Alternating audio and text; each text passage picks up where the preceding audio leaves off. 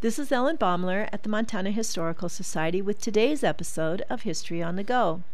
Othar Walmsley was working for the Studebaker factory in South Bend, Indiana, when a Chicago realtor selling Montana property found his way there.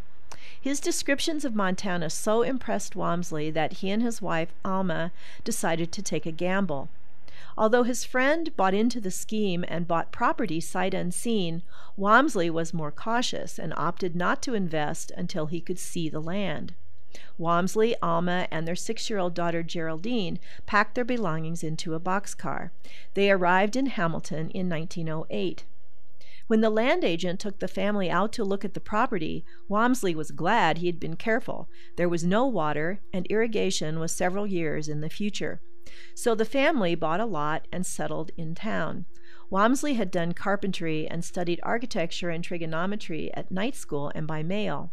At Studebaker's, he had learned how to finish all kinds of wood. Putting these skills together, Walmsley built an impressive octagonal home, advertising his expertise. During the next 10 years, Walmsley's career took off.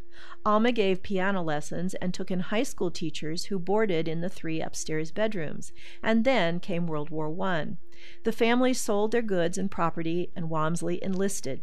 The family was at the depot, Walmsley bound for boot camp, and Geraldine and Alma for California to live with relatives when the family learned that the war was over. Although they dearly loved Montana, the Walmsleys had no choice but to move on, leaving their unusual octagonal home as their legacy.